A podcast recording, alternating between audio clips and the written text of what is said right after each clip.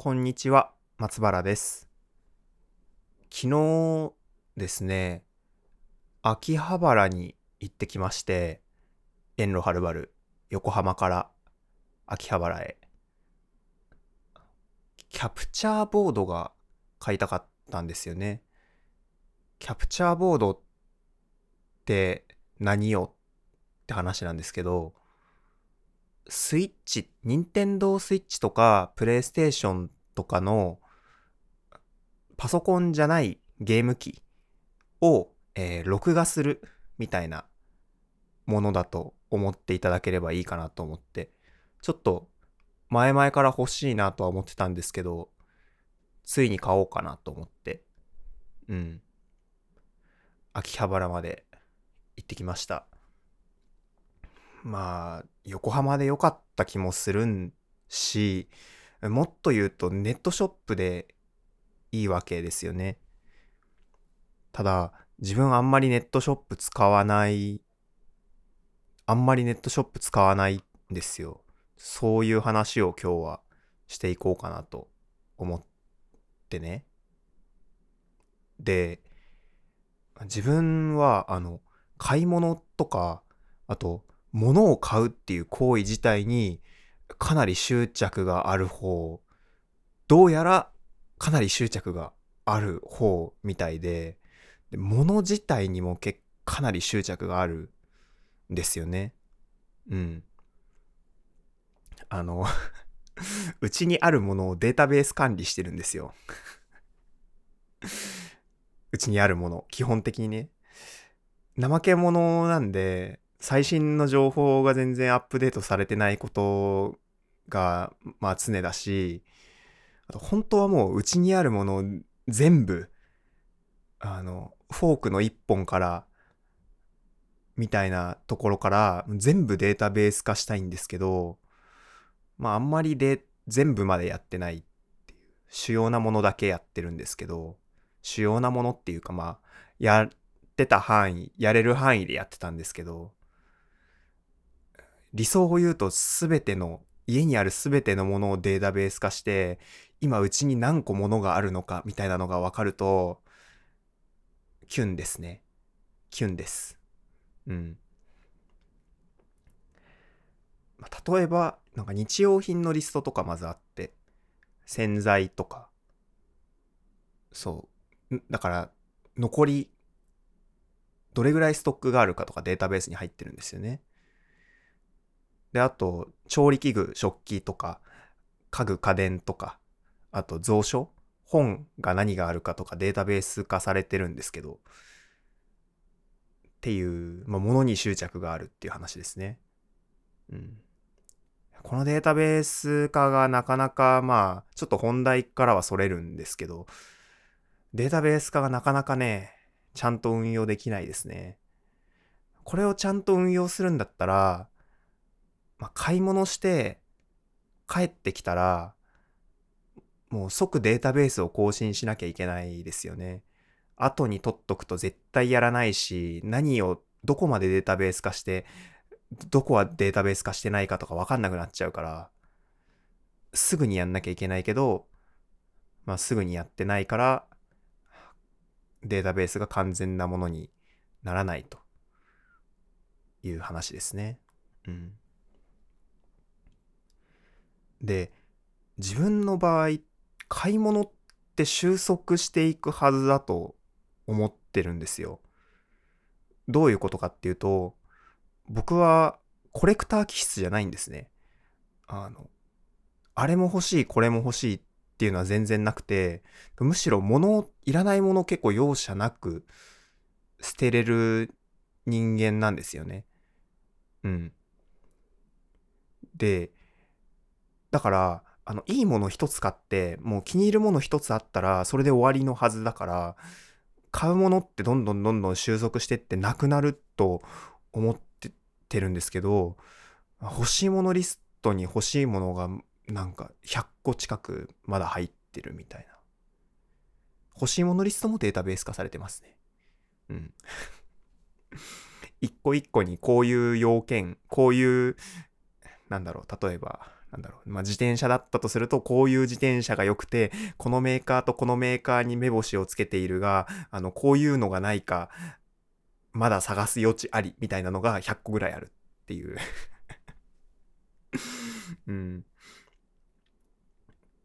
そう。なんか知らないけど、買っても買っても欲しいものがなくならないばかりか、増えていくんですよね。自分の認識としてはですよ。自分の認識としては僕のありようってミニマリストに近いと思ってるんですよ。僕はね、その自分にとっての必需品があって、それ以外はいらない、たくさんはいらないと。全然コレクトしなくていいものを。うん。ただ、まあちょっとミニマリストって言えないんじゃないって思う点としては、一般的にミニマリストと言われてる人の100倍、500倍、1000倍ぐらい必要なものがあるっていう話ですよね。僕、なんか多い、なんでしょうね。まあでも精神的にはミニマリストなんですけどね。うん。そうなんだよな。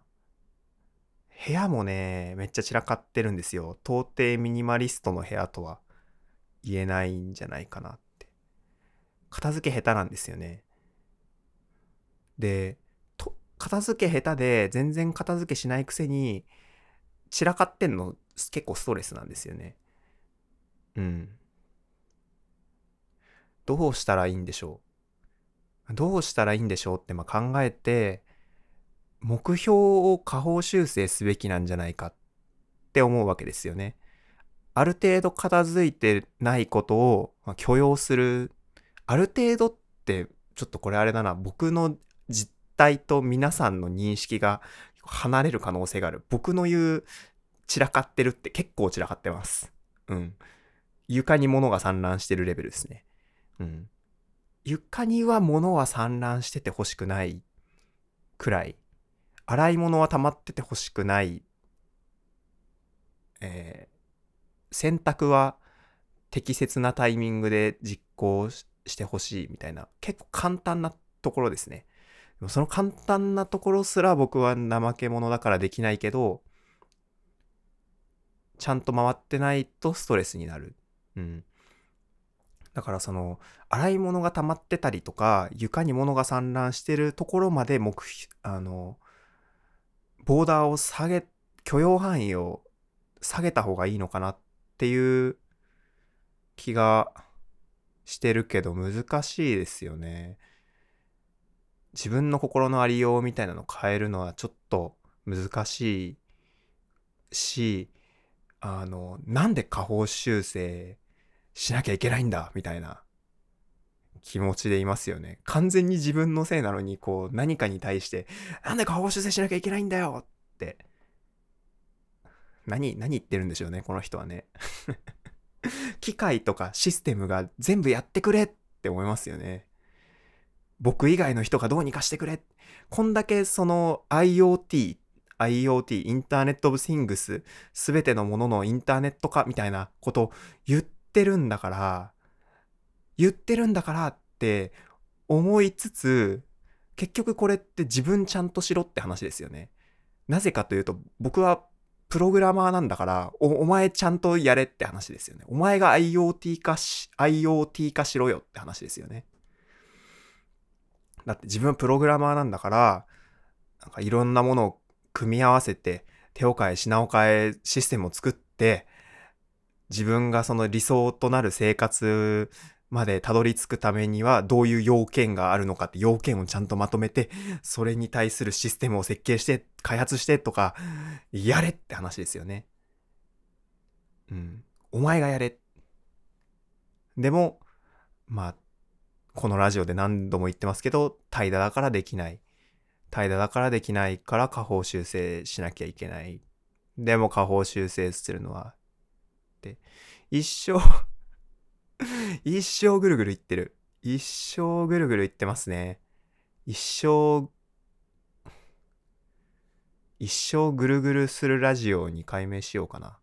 一生ぐるぐるしてるから。ね。ちょっと、話戻しますね。すいません、ほんと。エキサイトしちゃって。で、まあ、ネットショップ苦手、ど、ネットショップ苦手なんですよ。話戻りますけど。あの、違ったらどうしようっていう思いがあるわけですね。その注文したやつとか、やっぱ素材とかって確認するの難しいじゃないですか。どういう質感かっていうの写真のあの光の当て方とかで全然変わるし、やっぱ売ってる側はよく見せようって頑張ってるわけだから、ね。で、その場合の違った場合結構金額に関わらず受けるダメージが大きいんですよね。マジかはこんなことだったらみたいなのになっちゃうからあんまりインターネットで買い物するの得意じゃないんですよね。ネットショップ苦手なんですよ。1年前にこの町に引っ越して今の部屋一人暮らしは初めてはうんまあ8割方初めてみたいな感じですね。マンスリーマンションとか除けばちゃんと契約して住むのは初めてで、うん、結構もう家にいろいろあったんですけど自分用のドライヤーとかそのマンスリーマンションとか借りてた頃の名残で電子レンジとか持ってたんですけどでも全然足りないわけですよね。あらゆるものが引っ越してきた時って。引っ越してきた時だからやばかったんですよ。全てが足りない。あれがないこれがない。例えばなんだろうな。うーんとあのしなんだ。消臭剤を置かなきゃいけないけど消臭剤がどれがいいんだろうとか、まあ、消臭剤は賞味、消耗品だから、まあ、なくなってもいいから、鍋とか、鍋は、鍋はもともと持ってたわ。何、何を買ったんだ、私は。まあ、なんか、いっぱい買ったんですよ。うん。引っ越してくるタイミングで。何買ったんだ？全然思い出せない。あ、まあまあ、ベッドとか、まあ、机とか買ったわけですけど、ネットショップ苦手だから、あの、実際に見に行くわけですよ。だから、も、で、1個見つけるのにものすごい時間がかかるから、もう引っ越してきて半年ぐらい、半年以上かな。ずっと買い物をしてました。頭、ちょ、あ、ちょっと言い過ぎかな。頭おかしいは言い過ぎですけど、ちょっと極端ですよね。うん。極端だなって思います。空いてる時間全部買い物につぎ込んでました。あの、横浜のいろんなショップをぐるぐるぐるぐる回って、ね、ネットショップ、まあネットも買いまではしないけど見るわけですよね。情報収集のために。で、ずっと物のこと考えて、ずっと物を買っていてみたいな、ずっと歩いていて、ずっと移動してて、みたいな感じで、大変 めっちゃ大変だった。うん。そうそうそう。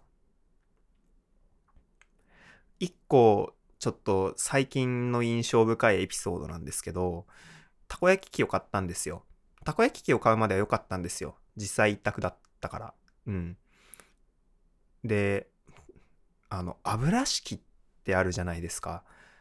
わかるかな？油をなんか壺みたいなのに入れといて、それを壺みたいなのに入れなくていいのか。100均に売ってるやつとか壺みたいに入ってますよね。で、紐みたいなのがこう先端についてて、それで鉄板に油を敷く油敷。お好み焼き屋さんとかにありますよね。うん。あれが買い、あれを買うのに1日かかった あれを買うのに1日かかりましたね。休日が1日潰れました。まあ、100均に行くけど、100均じゃないんですよね。プラスチックであんまりかっこよくないって思うわけですよ。まあ、買え、でも、油敷なんて使わないじゃないですか。僕も実際、その、たこ焼きを買ってすぐ2回たこ焼きを焼いたんですけど、その時以外で使ってないですよ。使ってないから絶対に100均でいいんですけど、100均で買えなくて。で、まあ、なんて言うんでしょう。あの、一応僕の名誉のために言っておきますけど、例えば、なんていうのかな。すぐ友達が来て、あの、もう、1時間後にはたこ焼きを作り始めなきゃいけないっていう時は、ちゃんと100均で買いますよ。買います。あの、そこはちょっと僕の名誉のために言っておきたい。うん。そこでダダこねない。まだ油敷がないからたこ焼きが焼けないんだみたいなことは言い出さないから、あの、僕の友達は、なんていうか、ビビらないでほしいんですけど、うん。で、まあ、結局ね、まあ、いろいろ回って、横浜のローカル話をすると、あの、桜木町に行って、東急スクエアとか、東急スクエアのカインズとか、えー、マークイズのキッチンストアとか行って、で、一回もう諦めて、あの、ちょっと家に近いところの100均行って、でも100均でも違うから、結局横浜駅の方まで行って、で、横浜駅の高島町を見て、そごうを見てみたいな、高島町じゃない、高島屋を見て、そごうを見て、で、やっとそごうの、あの、キッチンのフロア、7階 ?8 階とかのところで、あの、あ、これはちょっといいですねっていうやつを500円ぐらいで買って、っていう。で、それで1日、1日っていうかまあ、まあ1日大体かかったと。いいですよね、別にね。いいですよね、こういうことしてもね。うん。はい。ちょっと一旦水を飲んでクールダウンしました。うん。エキサイトしましたね。で、その日はね、結構、あの、キャプチャーボード。キャプチャーボードは結構簡単に決まりましたね。あんまり選択肢がなかった。自分が、あれだな、MacOS を使ってるっていう、Apple の製品を使ってるっていうところでもう、ほぼタクがなかったので、うん。その日はね、すんなり、キャプチャーボード変えて、だから横浜で良かったんですよね。多分横浜の家電量販店でも同じ結果になってたんですけど、同じ結果になるだろうなって思ってたんですけど、あの、すべてができるだけでかいマーケットで買い物をしたいみたいな、ね、気持ちがあって まあ、秋葉原まで行きましたね。うん。でもまあ、よくいい買い物ができたのでよかったと思います。うん。秋葉原に行ってね、うどんを食べましたね。キャプチャーボードを買ってうどん食べました。うどん美味しかったですね。うどん美味しかったんですよね。そう。ちょっとね、全然高いとこじゃなかったってか、あんまりそのチェーン店、チェーン店っぽいとこだったんですけど、しっかり美味しかったなうん。もともとね、僕、ちょっと雑談しますけど、いや、これ全部雑談なんですけど もともと蕎麦派だったんですけど、蕎麦派だったんですよ。小中学生の頃は、もう蕎麦大好き、ざる蕎麦大好き、みたいな感じで、もう、うどんなんて、うどんなんて、みたいな感じだったんですよね。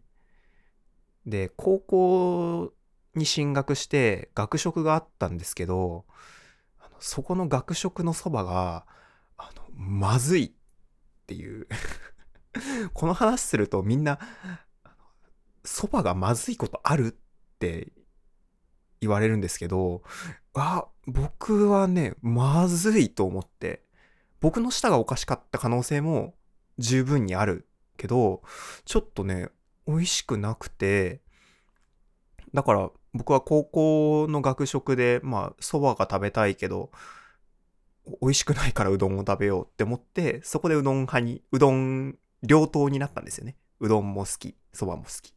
うん、うどん美味しかった。うどんは普通だった。うん。まあ、あの、香川県とか行く機会が結構あったので、あの、父親の生まれが香川県なんですよね。だから香川県に行くこともあって、まあ、そこで美味しいうどん屋とか、まあ行くこともあって、そっからまあうどんも大好きになりましたね。そばに加えて。うん。うどん。そう、秋葉原にのうどんが美味しかった。うん。じゃあ、今日はこれくらいにしておきましょう。それでは皆さん、さよなら。